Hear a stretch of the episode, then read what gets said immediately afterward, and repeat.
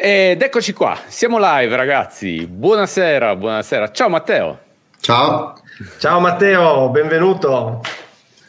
Grazie, grazie. Ragazzi, che, che, bello fare, continuare i nostri Geek Talk, che bello andare avanti con le nostre, uh, la nostra condivisione, perché il, quello che stiamo facendo è um, trovarci come se fossimo di fronte a una birra, virtualmente, per parlare di nerditudine, di cose nerd, chiacchierate nerd. E, e grazie a Matteo Croce per aver accettato il nostro invito. Con te mi sa che qualcosina sul, sull'open source abbiamo da raccontare e sarà interessante per tutti seguire questa chiacchierata. Um, Ciao Stefano, non ti avevo salutato, sai come magari anche Ciao, ciao ragazzi, anche ciao. perché Matteo è sempre a rompere le scatole sui forum di Facebook a chiedere come installare Ubuntu, no? Da ah, sempre, sì. che non riesce mai a mettere a posto il desktop. E allora poi qualcuno cerca sempre di aiutarlo. Esatto, esatto. Um, allora, come prima cosa, uh, ragazzi, innanzitutto voglio ringraziare tutti coloro che sono live, che stanno seguendo la, la nostra live. Ci, sta, ci, stiamo prendendo, ci, stiamo prendendo, gusto a, a fare live e guarda uh, che Spagno ci, ci saluta e guarda come si è imborghesito Matteo. Con la felpa. Eh, diciamo tutti, ehm, Spagno è stato il nostro primo, primo, primo Geek Talk, quindi ancora grazie a, a Spagno per, eh, per aver dato l'inizio a tutto ciò, è stato bellissimo. Comunque stavo dicendo, ragazzi, prima cosa, subscribe, subscribe ai nostri canali YouTube e eh, se lo ascoltate poi in differita sui podcast ehm, Google Podcast e ehm, Spotify, mi raccomando, sottoscrizione, ma soprattutto sottoscrizione sul canale eh, YouTube di Extraordi. Matteo, grazie ancora di aver accettato il nostro invito e come prima cosa ti chiederei, facciamo un po' di contesto, raccontiamo vuoi raccontare chi sei, qual è la tua storia? Eh sì, io eh, sono una, una, ovviamente un appassionato dell'open source e come progetto principale diciamo, lavoro sul kernel di Linux da una decina d'anni, qualcosa in più. E ho cambiato varie aziende ma ho continuato sempre a lavorare sul kernel di Linux e nello specifico sulla parte di networking eh, sia fissa che wifi e, quindi su, su, sì, su, alcuni driver wifi e protocolli di rete stack di rete e al momento lavoro in Microsoft eh, sempre su kernel Linux e, e poi vari ed eventuali progetti open source vari di vario tipo Beh, direi che il kernel è tanta roba. Eh. Cioè, eh sì. Uh, tra l'altro uh, uh, ne parlavamo poco fa in, quando non eravamo ancora in live del kernel, abbiamo avuto un grandissimo esponente, il grande Andrea Arcangeli che salutiamo sì. se ci vedrà live o, o re- registrato, che è stata una bellissima chiacchierata con lui. No, Matteo, è assolutamente interessante quello che fai e lo hai fatto sotto cappelli diversi, cioè sì. hai fatto sempre la stessa cosa in aziende diverse. Questo è, è, è, è, molto interessante, un aspetto molto interessante che si lega a quello che è il nostro fil rouge, cioè il fil rouge di queste chiacchierate, di questi geek talk, che è quanto l'open source ci abbia cambiato la vita o quanto abbia migliorato la nostra vita. Ecco, migliorato sicuramente tantissimo perché se pensiamo che la maggior parte dei programmi che utilizziamo sono open source, anche le eh, magari le persone non propriamente tecniche ma che fanno un uso normale del computer già, di, già come possiamo, possiamo dire i, vari browser, Firefox, Chrome, ma pure programmi, qualunque tipo di programma sono la maggior parte open source, quindi ha cambiato la vita, sì. Eh, personalmente la mia, la mia, vita l'ha cambiata perché ho trovato in, questo, in questa filosofia proprio che ho fatto mia e mi ci medesimo e ho cominciato e mi ha dato, la, mi ha dato il via nella, nella, nella programmazione. E vorrei raccontare come sono, mi sono appassionato proprio in questa filosofia open source, tutto quanto è, na- è nato tanti, tanti anni fa quando stavo installando la mia prima distribuzione. Erano i famosi CD che si trovavano in edicola di Red Hat 8 e niente, ho... Linux 8, sì. non Red Hat Enterprise. Sì, ecco, gi- giusto, giusto, perché Red Hat Enterprise 8 è uscita qualche mese fa, un annetto fa circa. Esatto. no, no, Red Hat Linux 8. E avevo installato questa distribuzione, avevo cominciato a fare i miei primi esperimenti Dopo un mesetto esce la nuova, esce Red Hat 9 Shrike, prendo i CD, la installo e lì arriva il primo, il primo problema grosso, insormontabile. Praticamente il mio, il mio spiego questa piccola cosa, il mio, il mio, portatile all'epoca aveva un piccolo bug hardware e praticamente fin quando non partiva l'ambiente desktop X la tastiera non funzionava. Dopo, dopo l'avvio di X la tastiera funzionava fino al riavvio, ma fin quando non partiva X la tastiera non andava. Il problema è che Red Hat 8 aveva una schermata, che, una schermata grafica che diceva avvio in corso, premere ESC per annullare, ovviamente non funzionava, e poi partiva l'installer. Red Hat 9 in quella schermata testuale aveva un, un bottone che diceva vuoi controllare l'integrità dei CD o proseguiamo con l'installazione? E lì mi quella cosa mi ha bloccato perché io premevo invio e non succedeva nulla. Mostra la disperazione, ho scritto alla Anaconda mailing list di Red Hat un utente, non, non, non un impiegato, un dipendente Red Hat, un utente, un utente comune, mi ha detto guarda posso ricompilarti il, il, l'installer e fatti un in 3D ti rifai il disco e provi. Ho provato e ha funzionato. E mi sono reso conto che se, se con sistema operativo closed questa cosa non sarebbe mai potuta succedere. Esatto, esatto, cioè, è, è, spettacolare, cioè, guarda come eh, ha cambiato in meglio, cioè ti sei scontrato con, uh, con, un passaggio dove è stato ricompilato, sono state fatte delle modifiche magari sì, per, sì. per, la tua specifica linea in 3D, cioè già, già questo passaggio. Sì, sì, sì. Eh, lì, lì, ho capito che le potenzialità di questo, del, dell'open source perché ogni, ogni, software potevo modificarlo. E lì ho cominciato per diletto a fare mandare piccole patch a programmini. Il, il primo programma a cui, ho, a cui contribuì fu BusyBox aggiunsi due, due piccole applet a BusyBox e così per divertimento e le, niente, le mie patch furono prese e questa cosa mi rendeva, mi rendeva felice. Certo. e, fin quando poi eh, la, il, il, il, grande evento fu quando anni e anni fa comprai un comprai per sbaglio comprai un router ADSL da usare per casa e volevo flasharlo per metterci sopra un OpenVRT. Eh, ma non sapevo che i, praticamente i router VRT che usavano tutti quanti erano i router senza la, la DSL io invece avevo comprato un modem ADSL perché a casa avevo la DSL questo modem non era supportato. E niente ho ho trovato un vecchio driver per un kernel diciamo ancestrale, ho fatto un po' di modifiche qua, due colpi di mazza, due colpi destra e sinistra e dopo, dopo, dopo, un, mesetto, dopo un, mesetto, di lavoro questo, questo, driver si è allineato e niente, ho mandato le patch e ho cominciato a contribuire a PompoRT. E anche lì mi sono reso conto della, della spettacolarità della, della filosofia open source perché se non avessi avuto questa possibilità sarei rimasto senza modem o con quello dell'operatore che eh beh, non è la stessa cosa. Non è la stessa cosa, ma poi il, il, bello di entrare in SSH sul router e darti le regole di P-tables a mano, insomma. Sì, ma proprio è il concetto di dire eh, questa cosa mh, gli manca un pezzettino, ce lo metto io. Sì, sì, sì. Non, sì. non esiste nessun altro ambito che non sia l'open source, è proprio è uno spettacolo. E, chiaramente eh, la, cioè, l'anima geek è questa, cioè praticamente la curiosità è il mondo proprietario non lascia molto spazio all'immaginazione.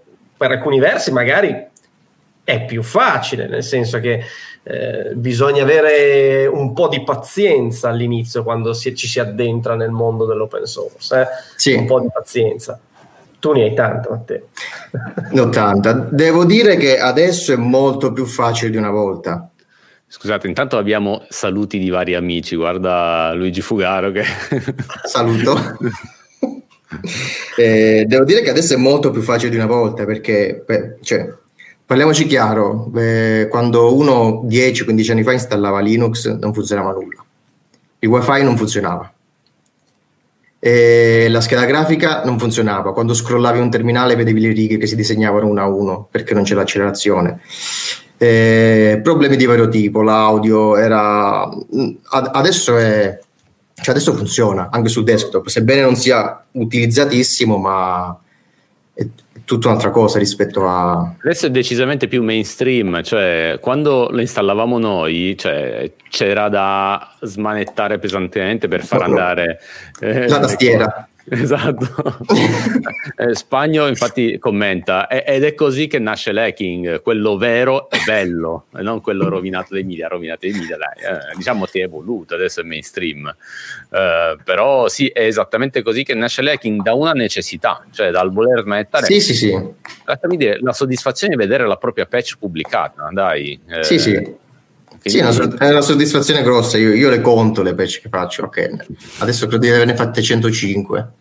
Beh, però, solo parliamo di kernel. Sì, sì, solo a kernel. Ok, senti, qua continua ad arrivare bomber numero uno. Cioè... Sì, mi chiamano, mi, chiam, mi chiamano così in Red Hat perché ero scarso a biliardino. Ah, quindi ecco. non, è, non, è, non, è, un complimento. Beh, vabbè, dai, dipende, ma in ogni caso. Vabbè, cioè, per, chi lo, per, chi non lo, sapesse, è un complimento. Dai. Esatto, è un complimento. Bomber, dai. No, ma eh, lasciami dire, Matteo, che eh, contribuire ai progetti open source, community è bellissimo, ma il cuore di tutto, il kernel, è qualcosa di. Cioè, è più figo, dai, lascia, è più bello. Sì, è bello. È anche divertente, secondo me. Eh, ma... Senti, ma, ma com'è la, l'ecosistema? Cioè, da chi non, non, è dentro nel mondo dello sviluppo del kernel, a parte che basta guardare un po' di mailing list e più o meno l'area che tira si capisce, ma come essere contributori? Mm? Allora, eh, innanzitutto io parlo della parte di rete perché ogni main list certo. è diversa e i suoi maintainer, perché il, cioè il, la, la, il sorgente è veramente grosso, quindi sono smisurate main list. La parte di rete adesso è, è un po' migliorata ultimamente. Eh, a commentare sul biliardino, scusate, cioè il topic principale di questo Geek, Call, Geek Talk sembra il biliardino. eh, la, la, community è, una volta era un po' più ostica, ma adesso è migliorata molto. E, è, è, una buona cosa perché c'era il rischio una volta che qualche, qualche persona alla prima sgridata si smetteva di contribuire, veniva allontanato. Adesso è molto molto migliorata. E, niente, ci sono questi maintainer, uno, un paio di maintainer di solito per ogni ramo, ogni protocollo, ogni driver. E, si mandano le patch, si discute, si fanno proposte, si modificano, si rimandano le patch, si fa la V2, si fa la V3, si fa la... e si va avanti così fin quando apply e thanks. Senti, uh, mi viene in mente una domanda che uh, ho fatto spesso in questi Geek Talk, che è sempre stato motivo di interesse, di dialogo su questo aspetto specifico. Una cosa che è assolutamente agli occhi di tutti soprattutto ehm, ai tecnici, non ci sarebbe alcun cloud senza l'open source, cioè non solo oggi il cloud è basato su tutte tecnologie open source, ma è proprio concettualmente non si sarebbe arrivati a ciò che oggi identifichiamo come cloud eh, senza le idee venute fuori dalle community open source. E, ehm, immagino che chiaramente il, eh, la, componente, la, componente, network riveste in questo, in questo, senso un peso di un certo tipo, cioè una componente interessante, cioè c'è un coinvolgimento da parte di tutti i vari esponenti del sì. cloud nell'indirizzare anche la componente network. Cosa ci puoi raccontare? Eh, diciamo che il cloud è uno dei principali utenti della parte network, del, de, della parte network perché eh, le richieste di banda, di prestazioni, di latenza sono sempre, sempre, sempre più, più alte. Perché immaginiamo di avere questi, questi serveroni con sopra decine di virtu- macchine virtuali, ognuna pretende di fare giga e giga. Eh, sì, quindi è la parte più demanding. E quindi ci sono stati enormi sviluppi sulla, sul lato networking. Ne, negli ultimi anni specialmente, basti pensare soltanto a BPF e a XDP, che hanno dato una, una svolta alla parte di rete del kernel. E sono nati, sì, da la, diciamo, la, la, una delle motivazioni dei, dei, primi utenti, dei primi proposer sono stati cloud e anche aziende che hanno infrastrutture talmente grandi da poter da potersi definire dei cloud privati, diciamo. Mm. Senti Matteo, ma Facciamo questo, questa prova. Tu sai che i nostri Geek Talk non scendono nel livello tecnico, nel senso che è proprio una chiacchierata eh, del, eh, dopo il lavoro, do, i, idealmente davanti a una birra, quindi se uno andasse troppo sul tecnico lo si manderebbe subito a quel paese. Ma se dovessimo a, ai tanti che ci stanno ascoltando, dei, dei, vari gruppi di Linux, dei vari gruppi Telegram e dei social, che comunque si stanno addentrando in questo mondo, eh, io ti volevo pre- chiedere proprio, infatti adesso il mondo del networking su Linux sta avvenendo una mezza rivoluzione, i P-tables che vengono sostituite dalle NF tables e già, e già questo io vedo che tantissimi stanno andando in panico quando invece sono più ovviamente eh, i vantaggi e, e le migliorie. E per ciò che concerne BPF e XDP, cavoli, questo... Ecco, se, se volessimo spiegare con parole semplici queste due tecnologie, BPF e XDP, che cosa portano al sistema operativo del pinguino come vantaggio? Allora, eh, ho, ho, scritto anche un piccolo, un piccolo, articolo sul blog di Red Hat. Tra l'altro, io pensavo a quello. Vi, pensavo vi, a quello. Vi, vi, invito a leggerlo giusto perché il target è beginner, entry lo, level. Lo, lo, mettiamo, lo mettiamo, infatti nei, sì. nei link dopo. Quindi no, il target non è il super esperto. Eh, praticamente, che cos'è BPF? BPF è una specie di. Cioè un bytecode eseguito da una, da una VM nel kernel. Ma la, la, la particolarità è che noi possiamo con XDP scrivere dei programmini, compilarli in bytecode BPF e attaccarli a una scheda di rete. Eh, per ogni pacchetto che viene ricevuto, questo bytecode eh, verrà eseguito e questo bytecode potrà modificare il pacchetto, modificare i dati all'interno del pacchetto, allungarlo, accorciarlo, aggiungere dati all'inizio e alla fine. E potrà anche decidere se far passare, me, far passare, non far passare il pacchetto o fare un redirect a un'altra interfaccia tutte cose che possiamo fare con i P-tables, ma non a livello dinamico.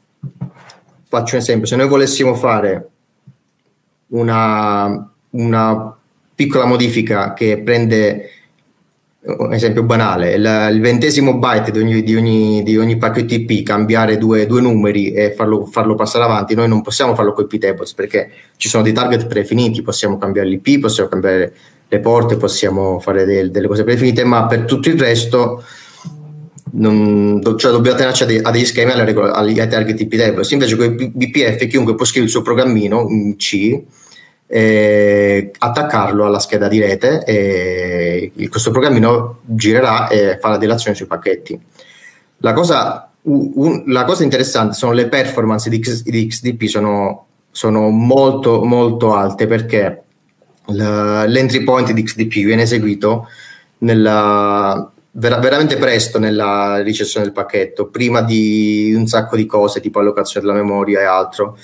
E da, da, test che abbiamo fatto su un, uh, un processore comune tipo il, un, un Xeon uh, di quelli che si trovano sui server moderni, co- con ogni core se, si potrebbero gestire circa 20 milioni di pacchetti al secondo. E sono numeroni comunque eh per sì. core. Mm, caspita. Sì. Se, basti pensare che io ho fatto delle prove su una board ARM64 che, che ho a casa, quindi un Cortex A72 e circa riesco a gestire 9 milioni di pacchetti per core su una schedina che è un, con un processore diciamo da cellulare. Eh, esatto, eh, quindi, non certo Enterprise. No, no, no, quindi immaginiamoci il, il serverone con 104 core. E, e questo apre eh, a scenari, eh, penso adesso che eh, lavoriamo con container, tutto praticamente se c'è una qualche architettura di rete che non è implementata, a questo punto io posso sempre eh, a questo punto manipolare i pacchetti in qualsiasi modo sì. a partire da quello che scrivo io. No, sì. è... Ma è, è, quello che già fanno, sono, sono già stati scritti dei load balancer eh, per esempio, eh, Facebook ha scritto, ha scritto, un load balancer con XDP, pare si chiami Catran. Eh, Google, un, uh, Google, ha scritto un uh, sistema per uh, mitigare la, gli attacchi tipo i, i, i, sin, i sin attack, quelli che si mitigano così in cookies, con la differenza che riesce a gestire mi, milioni di pacchetti di SIN al secondo anche lì. E pure cl- anche Cloudflare credo che abbia qualcosa su con XDP, si chiama tipo L- L4, uh, L4 qualcosa, non ricordo il nome esatto. E, e poi c'è Cilium che è tut- tutta una infrastruttura grossa su Kubernetes, ma è basata sempre sul BPF. Quindi sì, diciamo che non è, una, non è una, una, una, cosa tipo teorica, ma è in realtà una cosa che già si fa, quindi funziona. Nel frattempo continuano ad arrivare saluti di vari amici, Andrea Viviani, Fabrizio Pezzella, sì. che, che, ti salutano. Eh, quindi, ragazzi, mi raccomando, share, condividete questa live. Eh. Eh, no, è interessantissima l'implicazione di tutto questo, sia sui eh, container microservizi, ma anche contro i vecchi firewall commerciali, cioè si, o load balancer commerciali. Quindi si aprono tutta una serie di scenari interessantissimi. Sì, sì, sì. La, diciamo che la, la programmabilità è, è praticamente il punto di forza perché non c'è bisogno di scrivere moduli esterni o riscrivere parti di kernel o protocolli. Eh, sì. Beh, beh interessante. Eh, senti, eh, come è scritto? Cioè, qual è la, il, il codice codice il, eh, del banale codice C per ora, magari in futuro si potrà aggiungere qualche altro linguaggio, perché in realtà, il, in realtà i BPF sono dei bytecode scritti per un'architettura fittizia. Eh, si, scrive del, si, scrive del, codice C e poi si compila con Silang.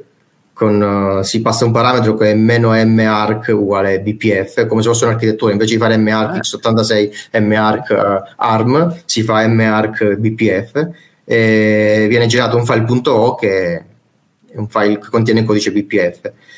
Poi viene, poi viene caricato banalmente con, con, con, una riga di comando dp, ip, link, set, xdp, eccetera. E, e il, il, codice viene caricato nel driver. Attenzione che con alcune, con alcune schede di rete che supportano questa cosa, eh, il programma viene caricato addirittura nella scheda di rete e viene eseguito in modalità nativa dalla scheda wow. stessa e questo fa un offloading, eh, permette di scaricare completamente il processore dalla, mm, dal, dal, dal, processing di questi, di questi, pacchetti. Sì, sì, un po' come usare la, la GPU per scaricare il, esatto. processore per alcuni tipi di calcoli, qui andiamo a usare il, eh, il fisico della, della, scheda di rete. Caspita. Sì.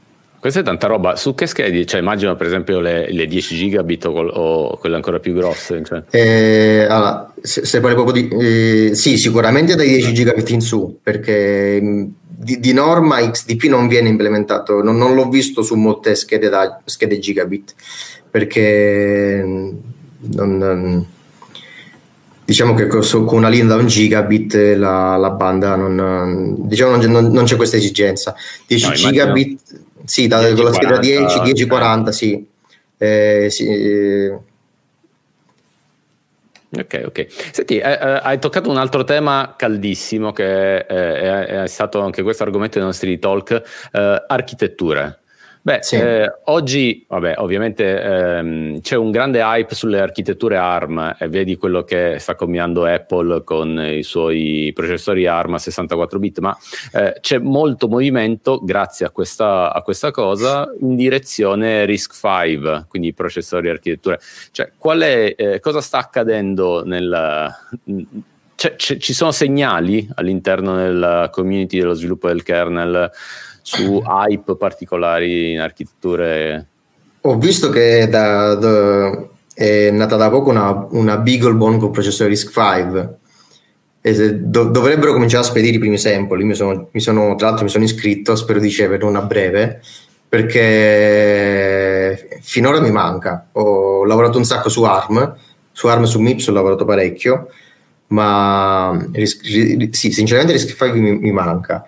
Eh, sì, rimando in tema di open source, RISC-V che è un'architettura, quindi open hardware, eh, po- potrebbe essere la svolta, ma an- ancora è presto. Dici? Perché? È perché forse non è che è presto, è che forse è che ARM al momento è molto avanzata. Cioè, se basti pensare che adesso su ARM c'è tutto, c'è Linux butta, ci sono dei, anche BIOS open source, io ho una schedina ARM dove mi sono ricompilato UEFI eh, con delle modifiche e funziona. E, e poi c'è tutta una serie di tooling che sono molto importanti, per esempio Perf, che ha cominciato a funzionare molto bene su ARM so, solo recentemente perché c'è stata l'implementazione di una, una, feature chiamata pseudo NMI, praticamente viene, viene, usato il GIG3 per simulare gli NMI che non ci sono. E, e, perché anche queste cose sono importanti, non, non basta avviare un kernel, avere un terminale per poter dire che funziona. Esatto, quello... e, e, poi tutto l'ecosistema di contorno che deve arrivare, esatto. sennò... E su, su, ARM ci, stiamo, ci, ci, ci, siamo, ci siamo arrivati. Eh, su, su RISC-V bisogna, spero, spero, eh, però ci sarà ancora un po' di lavoro da fare. Eh, ecco, un, questo è un tema che io vorrei approfondire, quindi in futuro vorremmo invitare qualcuno che possa darci un parere un po' più, uh, come dire, uh, su, su Risk5 e raccontarci un po' cosa, cosa sta accadendo anche in quelle community. Quindi sono temi molto interessanti e divertenti da, da, sì, divertenti. da approfondire. Ma, Matteo, senti, vado su. Forse voleva fartela gaetare questa domanda, ma insomma, me, mi prendo io questo, questo onore. Eh, tu ultimamente hai fatto un passaggio importante di carriera che eh, fino a qualche anno fa per uno sviluppatore del kernel Linux sarebbe, sarebbe stato un ossimoro, sarebbe stato una follia, cioè nel senso una roba da, da raccontare come barzelletta. E invece no, è invece una realtà eh, importantissima. Ci puoi raccontare dove sei ora e che cosa è successo? In, in Microsoft nel team di Azure. Nel team di Azure a sviluppare sul, sul kernel di Linux, sì. Cioè, eh, tu pensa se potessimo andare indietro a qualcuno esatto. nel 2010 e dirgli guardate che nel 2020 Microsoft avrà assumerà gli, a tempo pieno gli sviluppatori del kernel Linux. Impensabile. Perché secondo te, adesso, a parte eh, questa cosa è realtà per te, per tantissimi altri, sì. eh, Microsoft ha fatto all-in con Linux, secondo te qual è stata la chiave di volta di tutto questo? Ma sì, c'è stato un cambio di filosofia epocale. E, tra l'altro è stata anche recentemente riconosciuta anche da Stallman che ha detto dovremmo giudicare Microsoft per quello che fa e non per quello che ha fatto e ha detto. Eh, c'è anche una paginetta dedicata sul suo sito personale. Eh, no, niente, c'è stato questo cambio di, di, filosofia che da quello che vedo anche internamente non, è una facciata, ma una cosa sincera, perché noi usiamo, cioè io al momento sto facendo, sto facendo questa, questa call da Fedora. eh, e niente, c'è un, c'è un sacco di, di, open source internamente, usiamo mm, Linux, usiamo Git, usiamo eh, bas- per esempio anche il nuovo browser, la nuova versione di Edge è, una, è basato su Chromium. E sì, c'è tanto, tanto, tanto open source, ma ci sono persone che, che cercano di trovare il lato nascosto in questa cosa, che fanno tipo tipo dei, dei complotti, ma la, la, la, risposta è che noi lavoriamo sull'open source perché lo usiamo e quindi uh, vogliamo che funzioni al meglio perché siamo fra gli utilizzatori, tra l'altro, e, e fra gli eh, sviluppatori. Sì, sì, sì, e, e fa, fa sorridere in modo molto bello, cioè con uh, piacere sì. che tu stia usando una Fedora uh, su sì, sì. in, uh, che, cioè, in Microsoft permettono a un dipendente di lavorare su Fedora, ma la maggior parte delle aziende, cioè non, non Microsoft, cioè la maggior parte delle aziende non puoi scegliere che sistema operativo utilizzare e in Microsoft ti fanno usare Fedora, questa cosa, questa cosa è tra l'altro ho, ho, scelto io la distro perché sono colleghi che usano Ubuntu, colleghi che, colleghi che usano Debian, eh, io uso Fedora, non, nessun problema. Eh, è, è, interessantissimo, sono tanti aspetti veramente interessanti. E eh, torna, t- ci leghiamo a due temi importanti che ripetiamo. Quanto uh, pensare a una professionalità come la nostra oggi 10, 15, 20 anni fa sarebbe stato impensabile. Eh, cioè, è, è, è, impossibile anche eh, ritor- eh, lo stesso discorso che facevo prima, immaginiamo 15 anni fa. Cioè, io adesso sto usando un portatile con Fedora collegato in wifi, sto facendo una video call da un browser.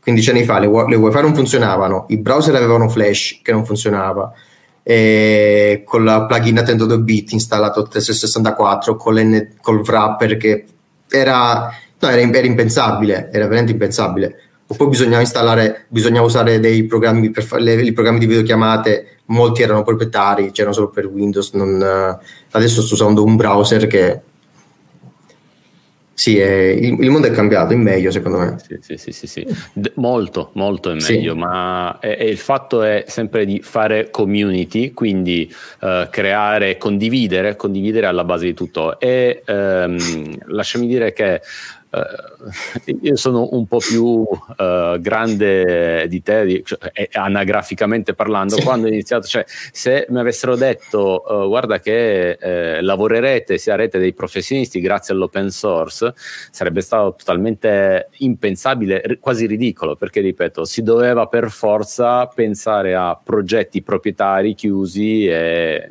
open source no. Eh sì, è cambiata anche la, la, reputazione dell'open source rispetto a anni fa. Io mi ricordo an- anni fa quando c'era da fare un progetto, una qualunque cosa, e si dicevano cose tipo ci sarebbe questo, c'è il programma che si usa di solito è questo, oppure c'è quello open source.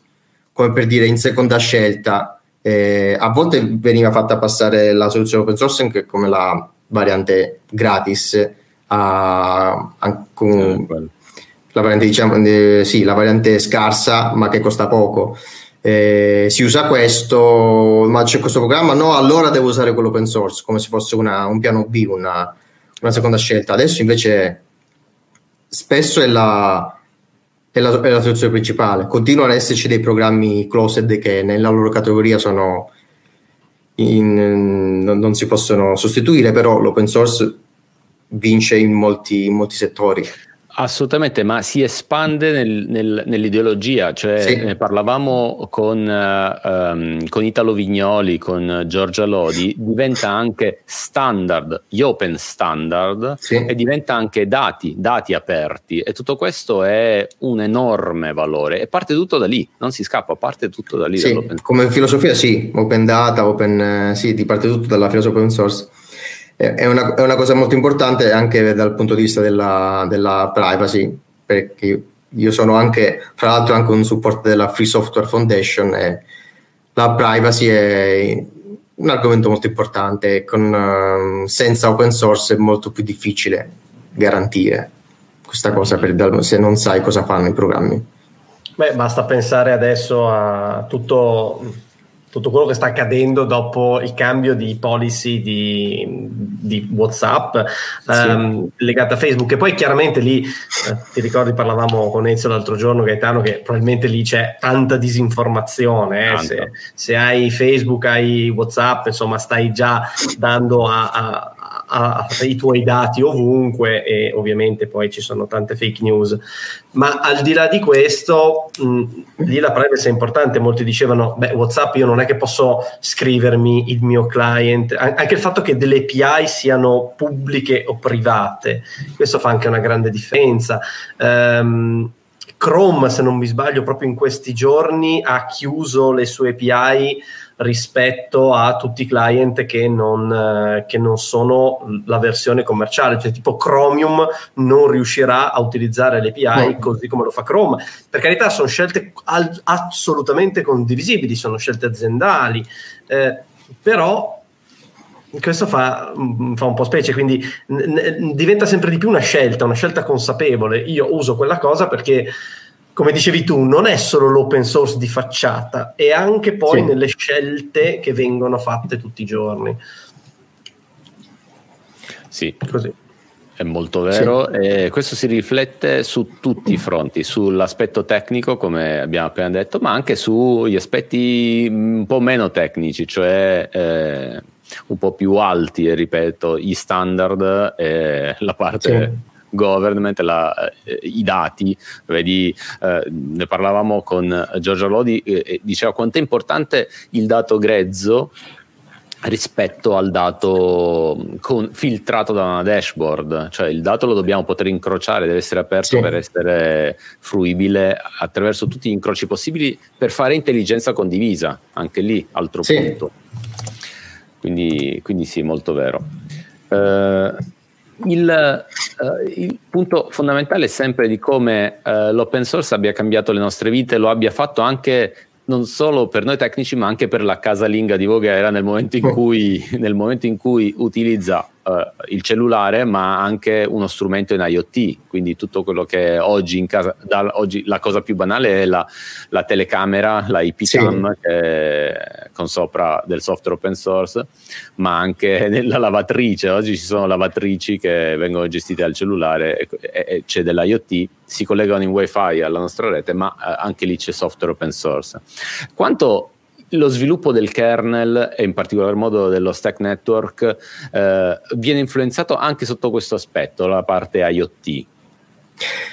Allora, lo, ho, ho, lavorato un po' nell'embedded e il, il, nostro prodotto principale erano router ADSL modem.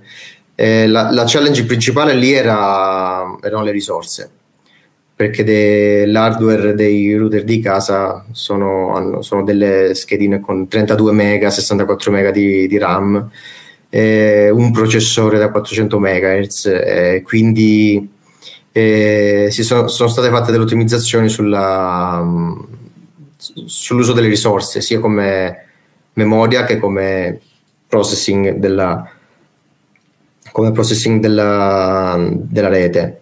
È impressionante come su questi hardware veramente mm, po- poco potenti gira lo stesso identico software che gira sui server che hanno 104 processori minimo e 256 GB di RAM minimo.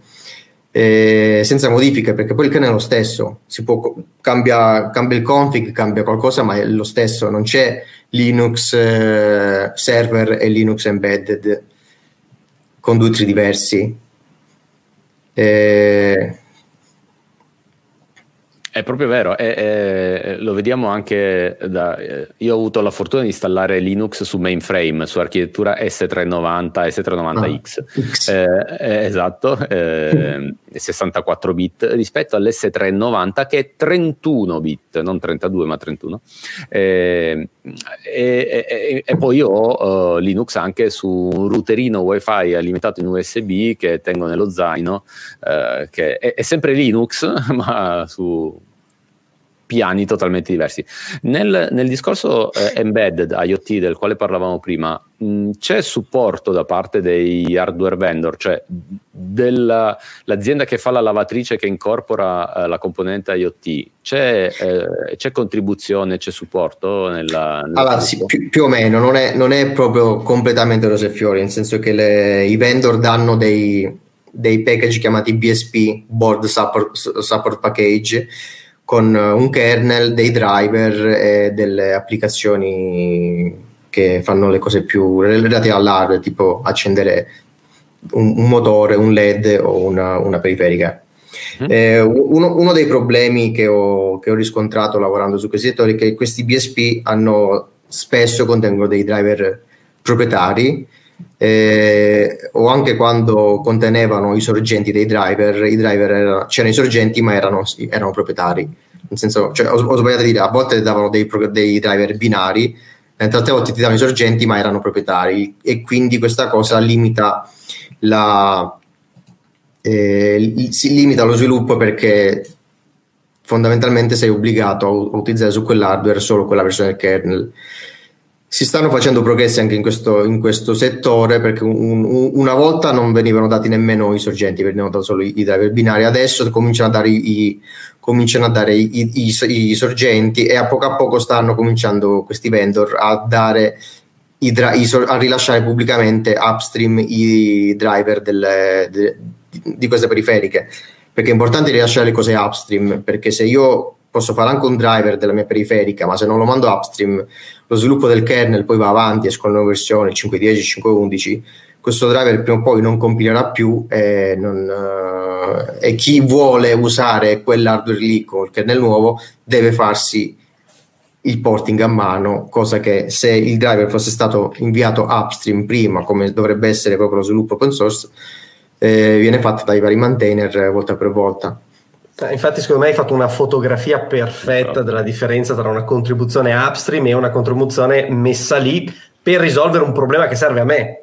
Quindi poi magari sì. in qualche modo mh, tiro fuori anche i sorgenti perché così sono conforme alla licenza, però non è una contribuzione. È contribuzione no, no, non è contribuzione, ma è, è, è, che poi questa... Eh, voglio dire, in, inviare le, i, i, i, sorgenti upstream a, avrebbe un vantaggio anche per i vendor, perché quando, eh, quando mandi un driver è, è difficile che in, uh, alla, alla, patch view 1 ti dicono ok, bellissimo, c'è sempre qualcuno che ti dice quello non va, quello non va, quello che non, certo. non va, ma è un bene. Perché quando te lo dicono, tu, codice, tu, lo migliori, mandi la V2, certo. ancora non va, mandi la V3. Alla, quando, quando hai mandato la V4, la V5, il tuo driver viene mergiato il tuo driver è molto migliore della, della, della prima versione che hai mandato. Eh, certo. Eh, sì, sì, sì. Guarda, Senti, qualcuno infatti ha chiesto, scusa che qualcuno nei, nei, commenti ha chiesto proprio, una, ha fatto proprio una domanda sul discorso automotive che adesso è caldo come non mai, infatti eh, riusciremo mai a ottenere l'autorizzazione delle case automobilistiche dove non comporta rischi a poter modificare il firmware delle nostre automobili. Mm, ci io vedo, la vedo un po' grigia, la vedo, la vedo un po' grigia, grigia questa. Eh, io penso che Linux nell'automotive sia relativo solo alla parte di infotainment. Mm mentre la parte relativa all'automotive stesso, quindi il motore, il cambio e i freni, siano gestiti da dei microcontrollori con dei software veramente molto minuscoli. Infatti la domanda era proprio sul chilometraggio, sulla, sulla previsione del chilometraggio, magari quello in futuro sì, volendo. Sì, sì. C'è una questione di, di normative veramente importante al riguardo. Eh. Esatto. C'è un'altra domanda che sembra interessante, eh, grazie Matteo. Colgo l'occasione per farvi una domanda al volo. Arrivando dal mondo Windows kernel, InfoSec, ci sono delle buone risorse su come affrontare Linux kernel drivers da, da questo punto di vista? Cosa possiamo consigliare? Allora, innanzitutto c'è il libro di Alessandro Rubini, Linux Device Drivers 3, che è anche disponibile open sul, su lwn.net ma una, un'altra cosa che vole, volevo suggerire a chi vuole approcciarsi è non, non esistono solo i guru nel kernel di Linux, c'è bisogno anche di chi fa piccoli lavori o piccole modifiche. Eh, fa, fa, faccio un esempio che è capitato anche a me. Un, mi sono stati segnalati un, un, sacco di bug in passato che erano veramente banali, per esempio eh, un comando di IP che dava un errore. Cambiando un McAdress mi diceva file not found oppure che una rotta unicast veniva vista come multica, cioè errori veramente banali che ho risolto cambiando due flag nel kernel. E questi, questi piccoli fix potrebbero essere una, un inizio per chi vuole approcciarsi e poi da lì pian piano cominciare a guardare e a mettere mano alle altre cose. E... Beh, Matteo è un, un caro amico che saluto, eh, che è appunto esperto di, di InfoSec in genere, a 360 gradi, networking, quindi mi, mi fa molto piacere che, che ti abbia fatto questa domanda. Vai Stefano. Sì, allora io ti volevo chiedere una cosa. Allora, qualche puntata fa avevamo qui eh, Fabrizio, hm? Fabrizio Soppelsa, e che ha tirato fuori un tema che eh, spesso nei, nei, forum, nelle mailing list, insomma, è stato dibattuto per anni. No? Viene tirato in ballo eh, la, la la faida, ma se esiste, no? in realtà il, il paragone tra, il, um, tra lo ste- in, in, generale tra BSD e Linux e poi mh, a volte anche eh, su questioni un po' più verticali come può essere eh, la virtualizzazione o lo stack TCP/IP e c'è sempre questo mito storico che eh, tu, Linux è più usato, ma in realtà quello che c'è nel mondo BSD eh, è molto migliore sia dalle performance, eccetera. Chiaramente sappiamo che tante contribuzioni e tantissimo sviluppo oggi in realtà è sul mondo Linux. Però in realtà, forse storicamente, no, ci raccontava Fabrizio, il Windows 3 addirittura, Microsoft Windows 3 usava lo stack di eh, NetBSD, eh, eh, di Realtime, anch'esso usava quello.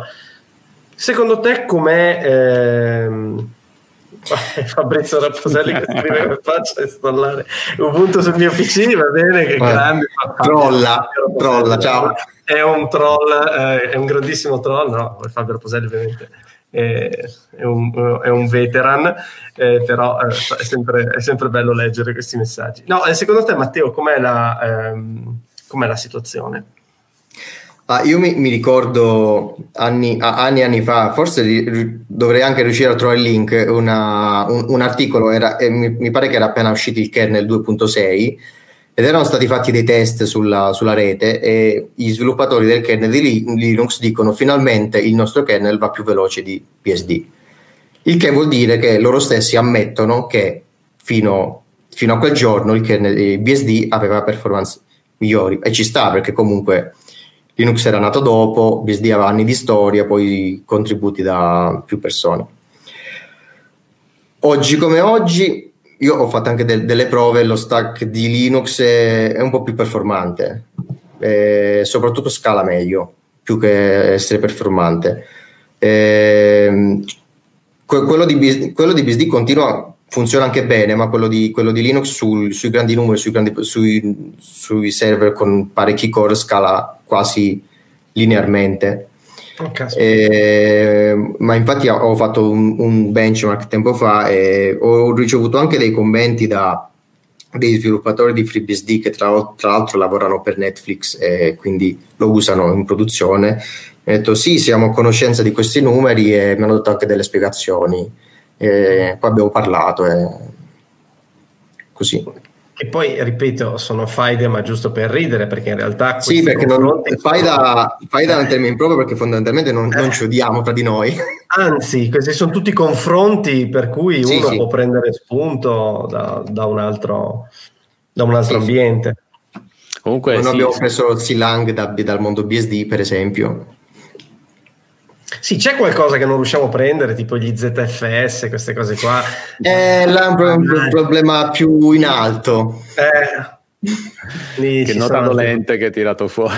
Eh, ma sì, perché poi lì non è certo un problema di tecnologia, magari più licensing, eh, però eh, esatto. il file system definitivo lo stiamo ancora aspettando su Linux. Eh. Mannaggia.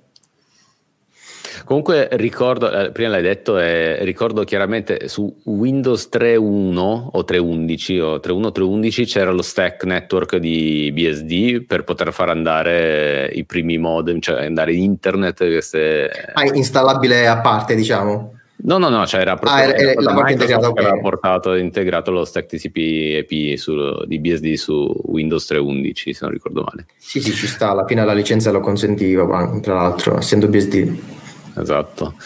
Uh, qui continuano ad arrivare un sacco di saluti, anche il buon Michele Naldini. Naldini. Cioè, tutti ragazzi, uh, che bello, che bello. Sì, sì. Um, cosa... Il vantaggio è quello di avere un VIP, quando, quando hai VIP come ospite, eh, è vero, sì, sì. Eh, quando hai VIP poi ottieni questo. Um, qual è... Um, do, una domanda un po' banale, però a me piace. Qual è la prima parola che ti viene in mente pensando all'open source? Eh, do, dopo Linux? Freedom? Come vuoi, come vuoi. Freedom, ok. ok. Freedom è... È in free speech. Esatto, bello. Aspetta che, eh, scusa un attimo, qua c'è eh, anche Eleonora eh, Lotti che dice... Salutiamo anche Eleonora, ciao. Eh, esatto, salutiamo tutti, ma, esatto. Ci, ci, chiedono anche, eh, Matteo chiede, poi la smetto di dirottarvi topic, cioè vuole fare altre domande eh, è arrivata una domanda a proposito di file system. Come va lo sviluppo? Aia, che altra nota dolente. BetterFS. Diciamo che lo, lo, sullo storage non, non, non, non, lo seguo, cioè lo seguo, ma non, è proprio il mio, il mio, campo. Ho visto che ci sono un sacco di sviluppi da parte di Facebook che lo usa anche in produzione su, per, per alcuni tipi di task. E quindi la cosa mi fa ben sperare. Eh, non so quanto a, a, dal, momento, dal, punto di vista delle performance ancora se, se ancora a livello dei vari XFS o, o system più rodati, però gli sviluppi ci sono.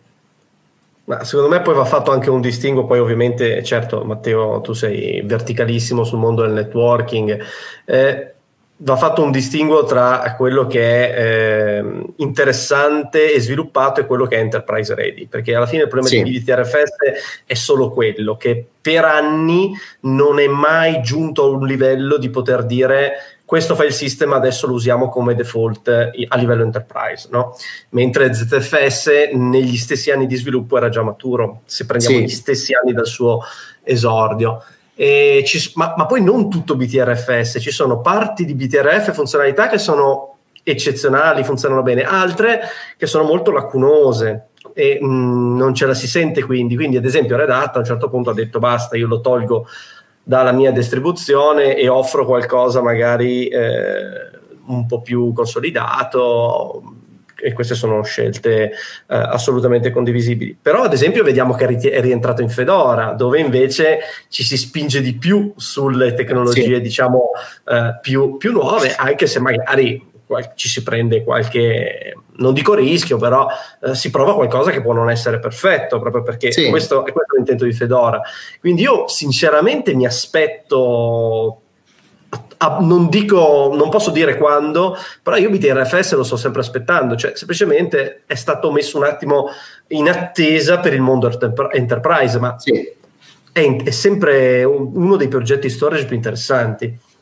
Ragazzi, qua uh, Angelo Poerio ci scrive ex Facebook qui BTRFS ovunque nell'infra di Facebook. Eh, f- Facebook è particolare, attenzione, Facebook ha iniziato a usare Cluster FS quando era poco più di un progetto embrionale. Sì e poteva scoppiarti tra le mani.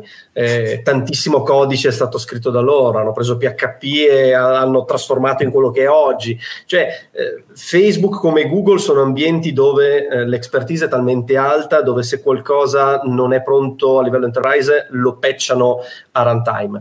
Eh, Invece un'azienda che vuole mettere un software nel suo data center si aspetta una, una, e non ha, e non è Facebook e non è Google, eh, si aspettano una, una, stabilità diversa. Quindi certo Facebook e Google eh, ad esempio sono due esempi di utilizzo di software open e assolutamente eh, sempre, ma, Matteo Malvica ci scrive per Matteo, quindi domanda per te. Una tipica vulnerabilità su driver win è quella di lasciare accesso a IOCTL privilegiati a qualsiasi utente che poi portano a elevation privilege. Hai visto situazioni simili in Unix, Linux?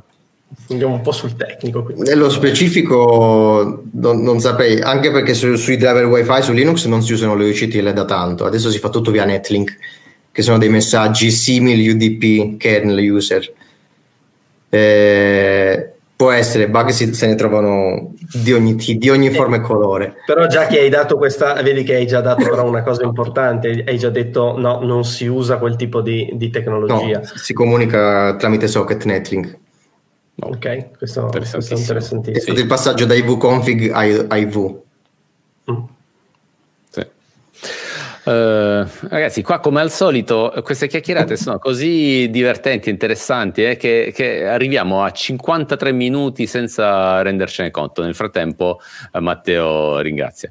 Uh, e, e, siamo Grazie già abbastanza lunghi. C'è una... Um, Matteo, c'è qualcosa che prima di chiudere volevi dire qualcos'altro? Stefano, c'è una domanda finale?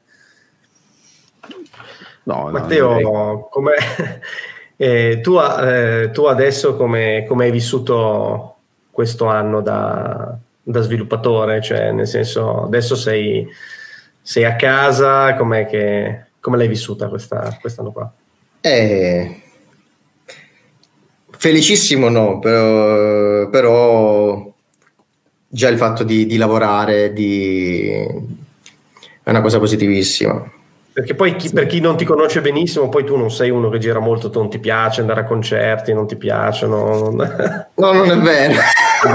Lo so per quello. Eh, purtroppo è andata così. Eh, sì, sì, sì, sì, Ci rifaremo, ci rifaremo. Ma questo perché non è che se sfattiamo il mito che se uno sviluppa sul kernel non ha una vita sociale. Ecco, sfattiamo no, assolutamente questo mito, anzi. Non, non siamo i nerd dei film.